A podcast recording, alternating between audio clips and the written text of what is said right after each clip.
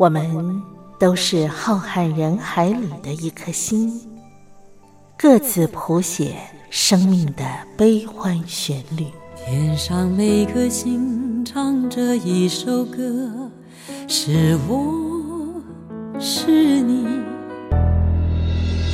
我亲爱的兄弟姐妹，你在哪里？亲爱的兄弟姐妹，你在哪里？茉莉邀请您一同听心灵在唱歌。让我们更加靠近。微微笑的星星说：“永不分离。”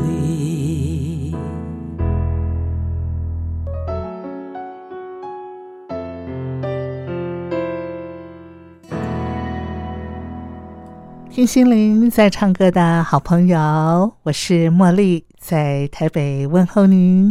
您今天一切都好吗？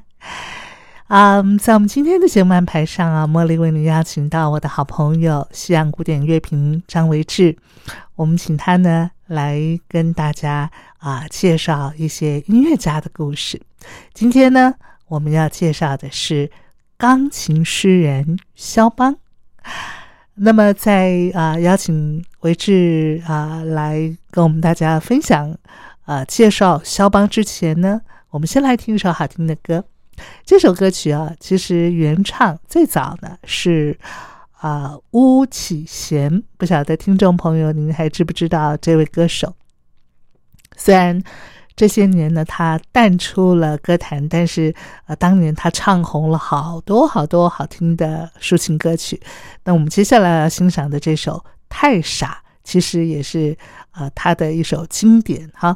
不过我们今天要听的这个版本呢，是叮当啊他所演唱的，呃，原唱是男生的版本。我们今天来听女生啊女歌手演唱的这首《太傻》。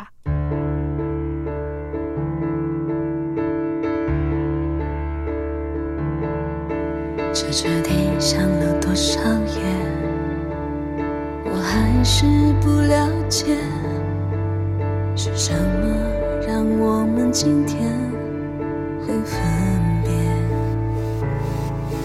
反正梦都是太匆匆，反正爱只能那么浓，心与感情让它粉碎。是为何当初你是不听所有纷纷扰扰流言之中漫天风雨，你会选择了我？只是为何如今我们不顾一切追求真爱，坚持低下苦尽甘来，你会放弃了我？再说你也不会懂，心再痛，你能做什么？不再将自己深锁，错了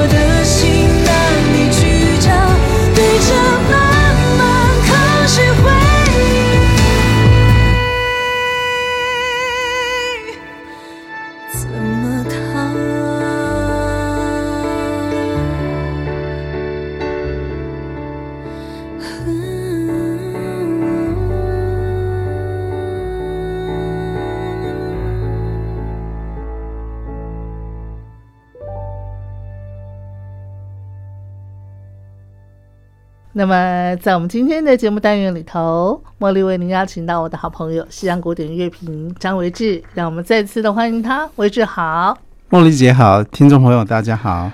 今天维志呢要来为我们介绍的啊，是一位在哎，他应该算是二月出生的音乐家哈。对，二月或三月，对对对，因为刚刚上节目之前呢，我一直特别为我做了一个说明，就是说呢，这位音乐家他虽然是二月下旬出生的，但是好像他自己或者说他跟他熟悉的人为他庆祝生日都是在三月一号，对不对？对对，哎，他就是呃呃钢琴诗人肖邦哈。对，十九世纪初的呃代表性呃钢琴家跟作曲家。哎，提到肖邦，我想很多很多的朋友，其实你对于西洋古典音乐啊、呃很陌生的话，你应该也听过他的名字。听过周杰伦就听过肖邦，肖邦，嗯周杰伦有个叫《十一月的肖邦》的专辑嘛，虽然那那个专辑跟肖邦没啥关系啊，十几年，不过还是很好听的。嗯，是哎是。那基本上，如果是你本身要那个学乐器钢琴的话，那肖邦你应该对他就要非常非常熟悉了哈。是，呃，是的很多那个刚开始练钢琴的人，初级的钢琴曲里头就有肖邦的曲目，对不对？嗯，应该说比较进阶才会啊，哎进阶才会啊，对，因为初级还是要练练拜尔上下初级。呃呃也呃拜尔当然是一个练习啦，那初期当然就是说克彻尼啊、克莱曼蒂啊那样哦一路上来，然后到小奏鸣曲啊，嗯，嗯小奏鸣曲的阶段，呃，可能就会接触到肖邦就，接触到肖。邦了。肖邦是一八一零年出生的啊，出生在波兰。嗯那呃，所以所以觉得呃值得哈，值得再借这个机会呃谈聊一下肖邦的呃这个人，这个、嗯他的音乐跟他的音乐。而且今天上节目之前，维兹还特地跟我说，我们今天是轻松聊肖邦哈，就大家来呃认识一下呃这个肖邦，比方说他的生平啦，还有一般人对于肖邦的一个印象啦哈，跟实际的肖邦是不是有落差啦？我想啊，讲到对肖邦的认识，可能一一般人都觉得啊，第一个。我印象最深的就是他也是属于那种英年早逝型的音乐家，是啊对不对？那个年代很多音乐家都不到没有活过40岁40岁，对。对对，然后第二个让我对肖邦印象深刻，就是说，感觉上他，因为你你听他的钢琴曲都是一股深沉的、带点忧愁的啊、嗯。愁绪的啊、嗯。缓缓倾诉的那样子的一种那种那种嗯。曲式吧，哈、对，所以感觉像肖邦的个性，我自己体会到，那他应该就是比较阴郁型的小生。嗯嗯嗯嗯，啊，对。这是我们印象，我印象。了。一般人对他印象是不是也这样呢？对，其其实你可以想象这样的一个呃音乐特质啊，在当初是很、其实是很创新的，因为当初的音乐语言呃是是像莫扎特那样子的。哦哦，所以莫扎特、贝多芬嗯嗯。到肖邦，嗯，那是完全不一样了，就突然沉静下来了对，对对，就是就完全是另外另外一种形式了，是是是，那是一个很独特的音乐语言。嗯。那肖邦其实出生在莫扎特逝世后的呃十九年，好，哦，莫扎特逝世后十九年他出生，所以这两位英雄没有交集过，那其实其实肖邦小时候也是被誉为神童，他出生在波兰嘛，好、那哦，在他是波兰人。嗯，，在华沙长大，嗯嗯嗯，那其实小时候呃八岁就上台表演，哦，就创作哈、哦。所以所以其实他的他的音乐在那个时候就很很很很就被发现，他是一个嗯。很不一样的嗯一个嗯。小孩。是是是，嗯，所以所以其实肖邦的成长历程里面，他其实是其实是从小就被关注。那他爸爸是其实是法国人，肖邦这个名字 Chopin 嗯，啊、呃是法法文法文名字的发音对，他是一个法哦文名字。哦，呃，他的法文姓啊，哦哈，呃，他这是他爸的姓嘛，他那他妈是波兰人，嗯哼哼哼哼，那从小是在呃波兰长大的。哦，我还记得维基以前跟我们讲过，波兰这是一个不会笑的民族嘛，哈，所以所以行作呃对他的个性也会比较内敛一点，对不对？呃，这个是呃，我我我想那是一种文化刻板了哈。不过跟他民族性当然可能也有关系，因为他其实呃在肖邦那个年代，其实主要就是被俄罗斯统治。嗯嗯，嗯，他其实，在历史里面是一直一直被瓜分的嘛。是是俄罗，斯呃日耳曼嗯。抢来抢去，嗯哼哼，那二次大战又被德国占领哈，所以它其实是一个确实是有比较悲惨的民族嗯，历史背景。嘿。波兰人基本上大部分都是犹太裔嘛，哈，对对对对、对，嗯那所以肖邦也是喽，那肖邦不是，哦，他是法国人，呃，混血嘛，对哈，混血儿，对，他是法国人。嗯嗯嗯，那所以呃，其实典型的肖邦当然都是钢琴曲，嗯。都是钢琴曲，但是肖邦其实呃，他是在那个年代，然后那个年代是一个呃，怎么讲，就是古典时期之后，是，浪漫时期发芽，嗯。然后又呃不只是音乐哈、嗯。在艺术上，其实，在十九世纪也是百花齐放的一个年代。嗯。在它后面就是呃，像印象派的画家塞尚哦，那那那些都在在在巴黎哈，嗯嗯百花齐放。那嗯。然后肖邦是在那个之前。其实已经在呃这个人文荟萃的巴黎里面，的那个呃所谓的沙龙文化里面，是。好、其其实酝酿出来的，所以他被称为钢琴诗人哦，嗯。其实其实是啊嗯还蛮有道理的，就是说呃这个时候的钢琴音乐已经不像以前是嗯局限于就是说呃某某种曲式，嗯嗯哦嗯。它的它的曲式就很很自由了，嗯嗯哦，那那肖邦尤其是把特别特特别在历史上是，因为他把这个两种舞曲哈、嗯。带到国际，嗯。都是从他家乡来的音乐。你说那个马祖卡是吧？马祖卡跟波兰舞曲哈、那哦，那马祖卡也是三拍子，跟当时十九世纪呃约翰斯特老师哈、在这个维也纳流行的那种三拍子圆舞曲、嗯嗯。很类似，不过它重音拍不一样。嗯嗯哦。嗯嗯，那一般圆舞曲就是重音拍在第第一一拍。嘛，啊。蹦恰恰。对，然后马祖卡会放在第二排，啊，噔噔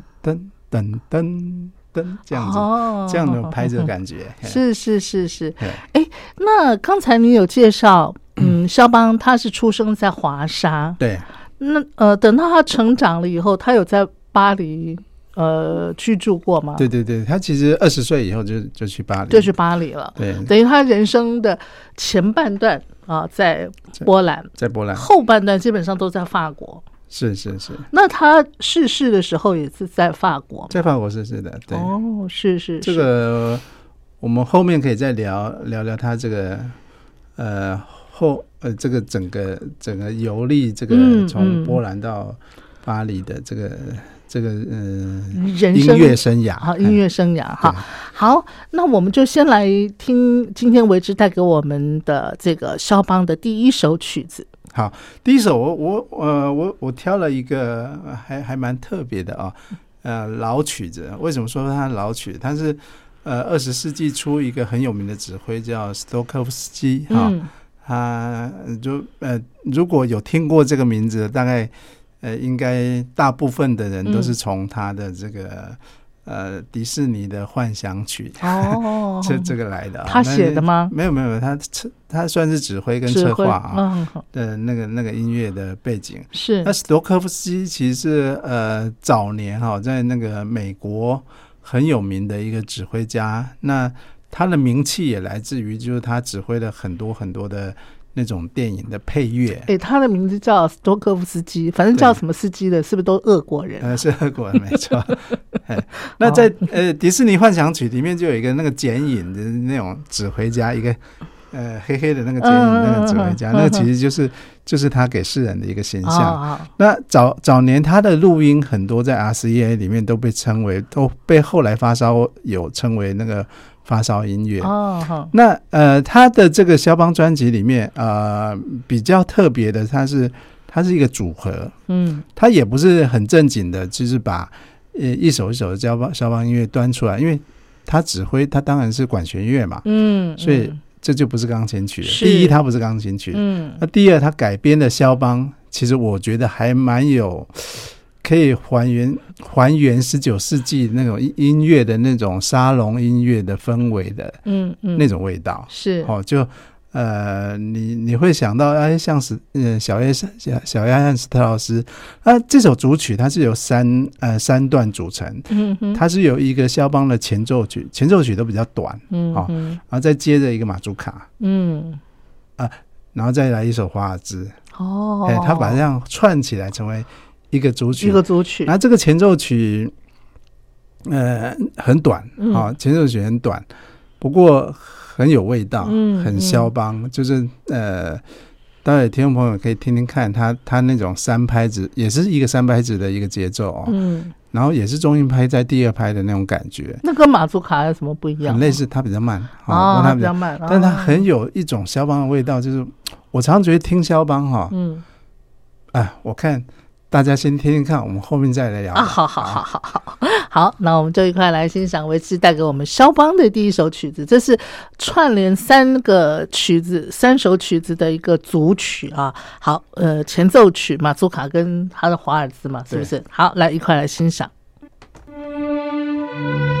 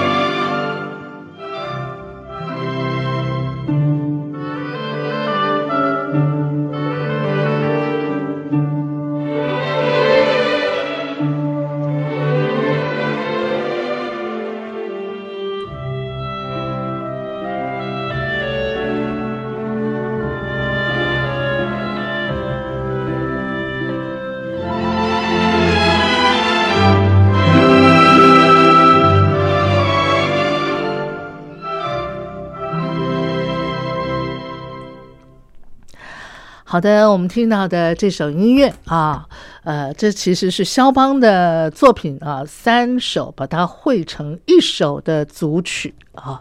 刚才在领赏这首乐曲之的同时呢，我跟维志我们两个啊在聊，我就觉得说，这个好像我在看那个早期了，我小的时候在看那种浪漫唯美的那种西洋呃爱情电影的。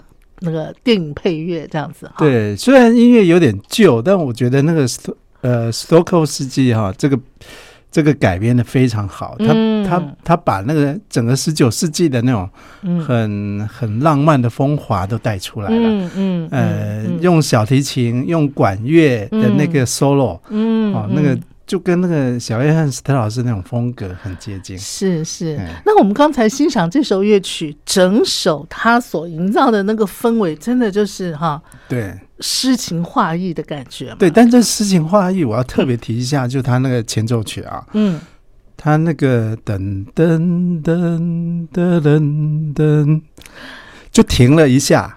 哈，其实肖邦的音乐常会让人家停一下，想要叹一口气。就是那种欲言欲言又止的那个味道，在当时欲语还休这样子。对，在当时用这种技法，也不知道迷死多少少女。我觉得 这种技法在当时应该会用的人也不多 哈。呃，算是他蛮独独创的，所以。呃，他的音乐开始被介绍到欧洲的时候，呃，就是从波兰，嗯，后面要提的就是他，他其实本来出生在波兰，在波兰长大嘛，是。那事实上，肖邦的童年过得非常好，哈，他爸从巴黎去到华沙，不是华沙附近啊，实际上是华沙华沙华沙附近的一个小镇，嗯，认识他妈，然后后来就搬到华沙，那华沙就是那个。皇宫贵族所在嘛？哦，那俄呃俄罗斯的统治的这个这个呃首府算不算？对，呃，行政中心啊，算也是在那边哈。那现在也是波兰首都嘛？是。那呃，其实到那边，其实他是跟那些皇族都很。很接近，算是住在一个一个区里面，同一个社区，是，所以他也跟皇族只算是一起长大了，所以他从小的才华在那个呃很王公贵族的气氛里面，他不像莫扎特小时候，他爸为了要展现他儿子的才华，嗯，还要带着他拉着他是去去那个呃王公贵族面前表演啊，去了解，但是他很小的时候就有这样机机呃机会，而且很受到这个。就很受宠，其实其实呃，那些皇室们、那些贵族们，其实就就很喜欢很喜欢他这个小孩哦，所以他所以他应该在当时也叫做童星了，对不对？哎，对，算童星，嗯，天才啊，就跟嗯跟其实波兰人称他就是呃就是波兰的莫扎特啊，波兰的莫扎特，对，波兰人。不知道是不是因为这样，其实肖邦本身很喜欢莫扎特。哦，好好好，哎，那肖邦的创作里头，除了钢琴曲，你看莫扎特他也有这个，他的创作里头有呃这个钢琴曲啊，然后奏鸣曲啊，哈，还有那个什么呃那个呃呃什么歌剧啊，是不是哈？那还有还有那个，哎，他应该他应该有写过那个交响曲吧？莫扎特，当然他写了四十几首，所以那那个那个肖邦有吗？有这些其他的创作吗？莫莉姐说都重点了，他没有哦，他没有。其实肖邦的呃，肖邦的特色就是说他写超多呃钢琴独奏曲，啊，这个这个是他一个特呃，他被封为这个。钢琴诗人，但是也是因为这样的是。的特色，嗯，但是他确实，呃，您您讲到重点，就是说他确实有写过一些呃呃小品的，就是室内乐有呃除了钢琴之外，有一些呃小小什么什么什么弦乐什么重奏啊，那以及有两首钢琴协奏曲，但是还是钢琴。啊，还是钢琴，嗯，钢琴协奏曲就有管弦乐嘛，但是。钢琴还是主角。哦，所以在肖邦的音乐里面，钢琴几乎就是主角，这是他的一个最最大的主轴了。所以一般介绍呃肖邦，几乎都是听钢琴音乐啦。嗯嗯。不过既然你带到这个重点啊，下一首我们就来听听看一首比较也是不是那种很典型的肖邦，它是它是叫做呃呃一首叫做华丽波兰舞曲，不是独奏的版的华丽波兰舞曲，嗯嗯，是一个。呃大提琴跟那个钢琴呃合作的华丽波兰舞曲。嗯嗯，然后嗯。呃，这这个版本里面的那个大提琴独独奏是马友友，哦。那肖邦其实是从他去到哈、去到呃，我刚刚说他二十岁以前是在华沙。华沙嘛，嗯，他在华沙也受主要的音乐教育也在华沙受教育，在那边长大，但是。等他学成，他要嗯。出去展现他的这个才华的时候，他其实第一站是到呃往北走嗯。啊，去到呃去到德国，嗯嗯嗯去到德国认识一些音乐家，包括孟德尔颂啊，哦，嗯还有呃一些当地的音乐家嗯。呃，知到柏林去呃，所以他其实一八二九年到柏林之后，他其实呃在当时就是有一个很重要的一个赞助者哦，在当时也很欣赏他，嗯。他是一个大提琴家哈，哦，然后一他就写了这首呃钢琴跟跟大提琴曲，就献给这个他在这个欧洲的旅程中的的赞助者。呃呃遇到了一个蛮蛮欣赏他的一个一个一个算是应该是贵族吧？哈，呃对一个贵族，嗯嗯，好，所以我们现在欣赏的就是呃钢琴跟大提琴合奏的一首那个呃肖邦的作品华丽波兰舞曲。好，来，我们快来欣赏。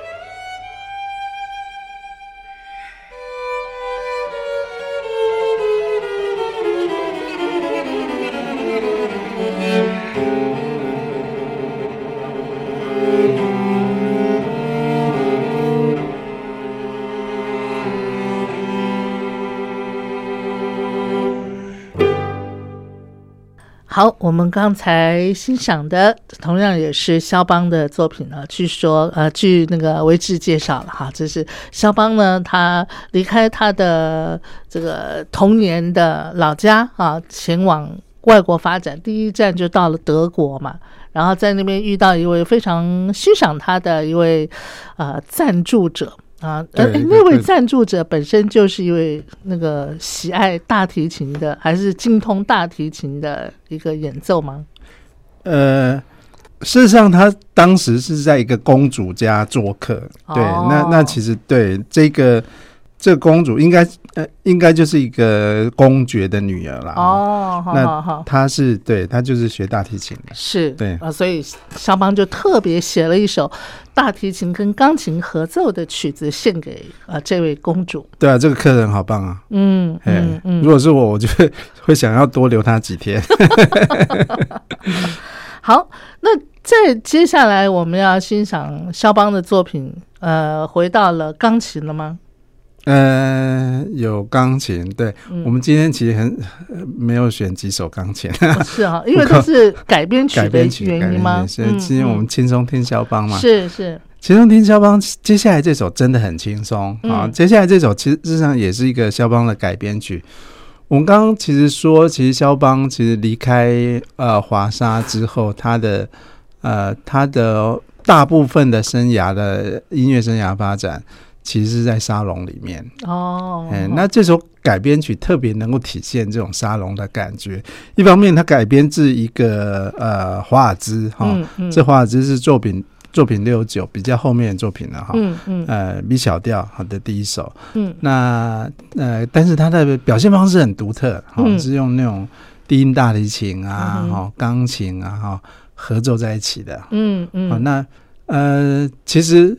如果说当时他是在沙龙演奏，我们想象，如果是在现在的沙龙，或是我们讲那种酒吧、哦，piano bar 里面好了，可能就是像这个样子。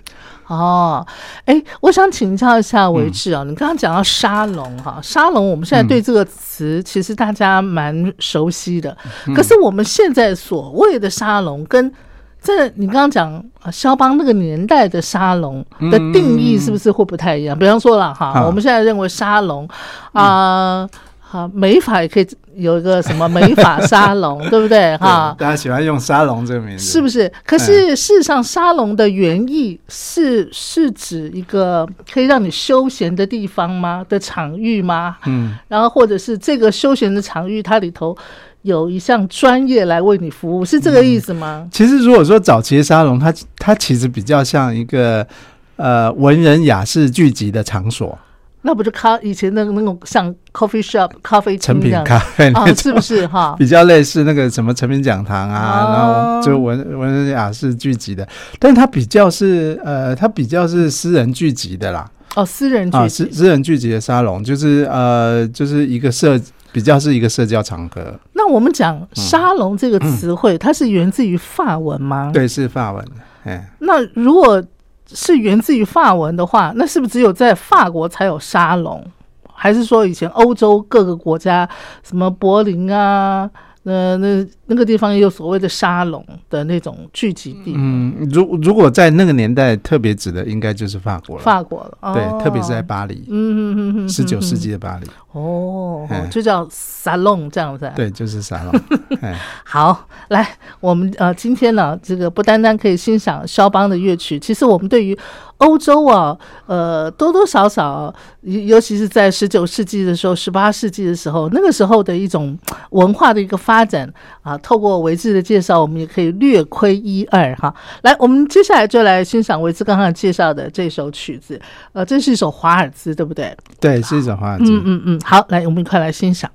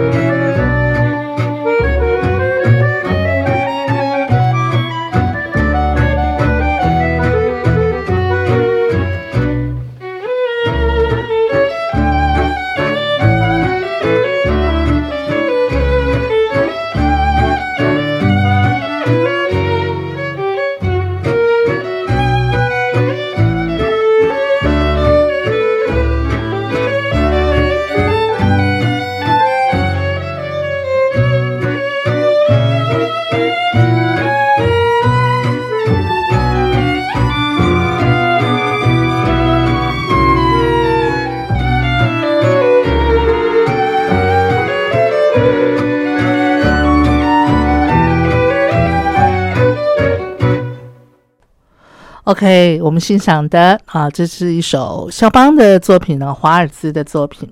呃，肖邦写了不少的那种什么华尔兹啊、夜曲啊，哈，还还有还有什么样类型的模式的这个钢琴曲目？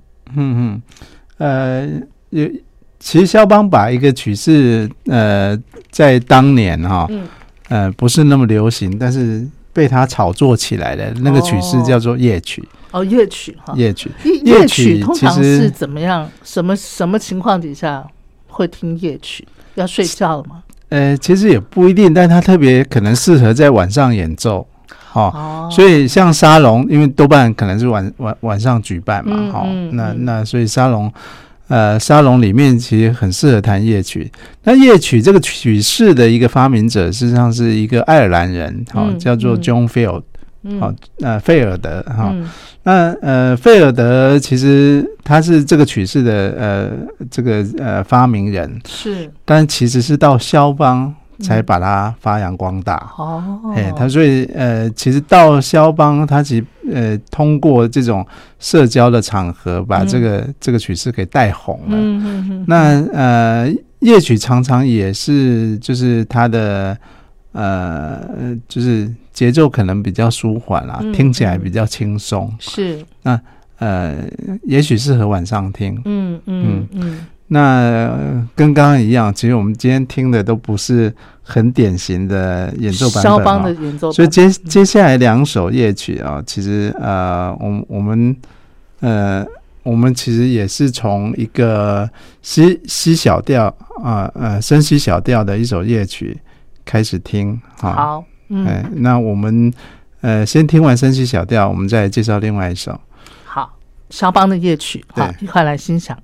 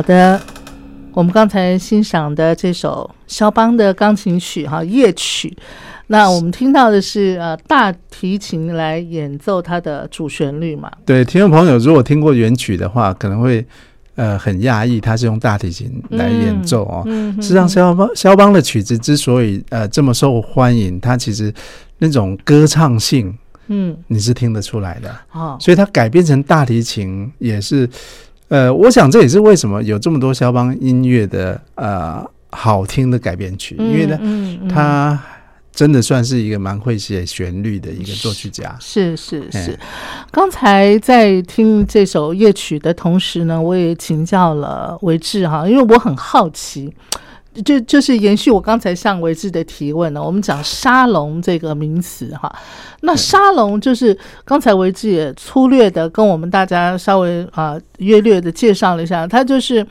在当时法国的一种呃文人雅士、知识分子。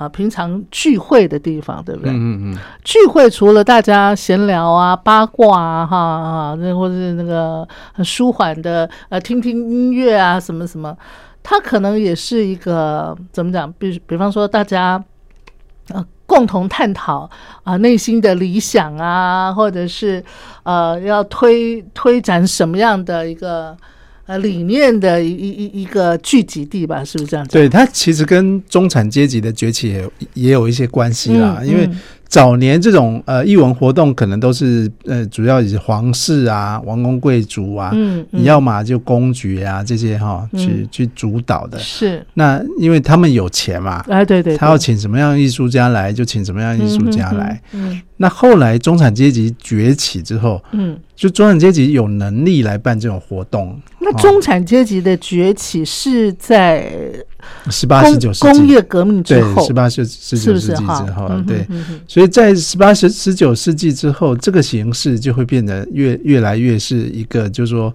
当中产阶级有能力去办这个活动的时候，嗯呃，它就是一个很很主要的一个呃呃社交场合。嗯，是。所以它就呃，它其实就包罗万象，有可能是一个社交，有可能是为了生意，嗯。但是也也有可能是倡议一个思想跟政治。嗯好、尤尤其译文，像以前很活跃在沙龙的，还有像马克思，呃，哦。德国的那个呃思想家，是。他也是活跃一个在在沙龙的一个人物。哦，嗯哼。那他的他的思他的思想也是通过这种沙龙的呃这个在直接对知识分子的这些传播哦，嗯嗯。来来发挥它的影响力。嗯哼那在十九世纪，呃，同样的这种嗯。在译文上面，尤其后面印象派也是一样，就是沙龙文化其实主导了就是当时的艺术艺术的主流。哦是好。今天因为节目时间的关系哈，所以呢，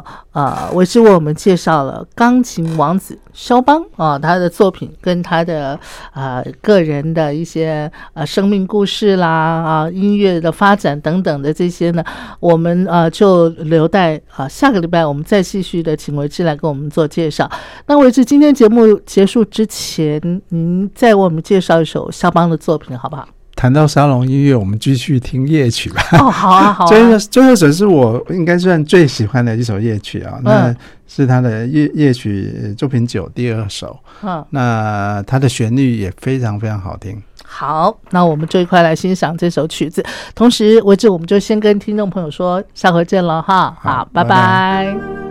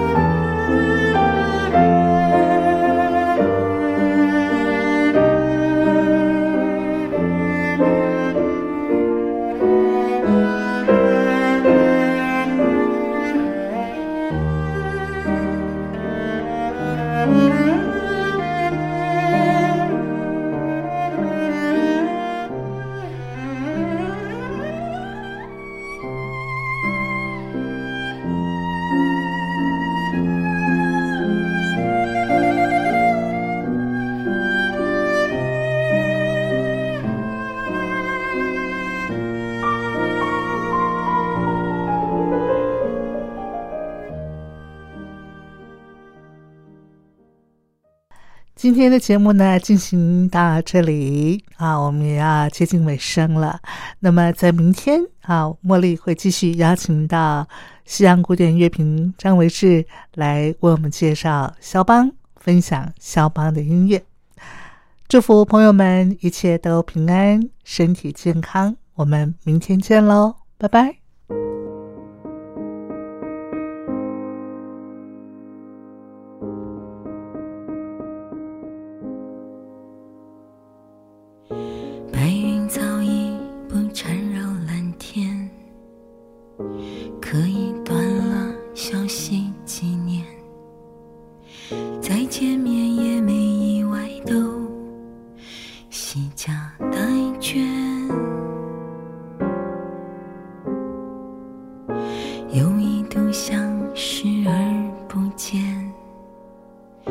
还是转念走进寒暄。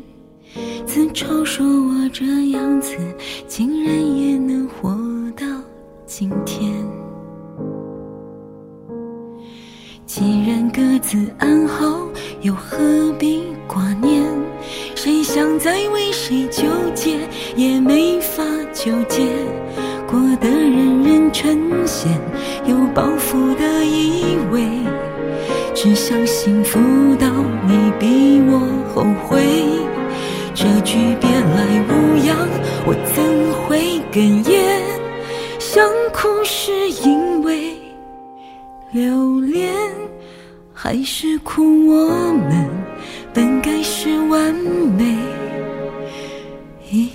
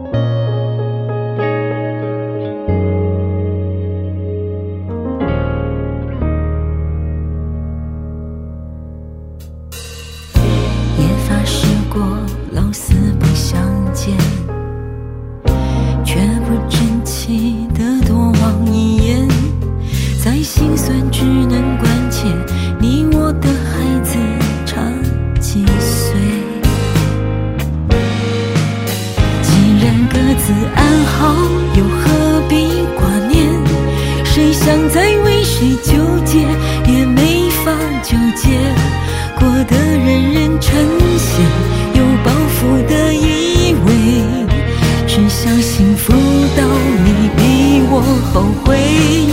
这句别来无恙，我不能哽咽，想哭是因为留恋，还是哭我们本该是完美一对。两个不成熟的人，最后不约而同选择臣服于，像被思念反锁的人，终其一生反复收敛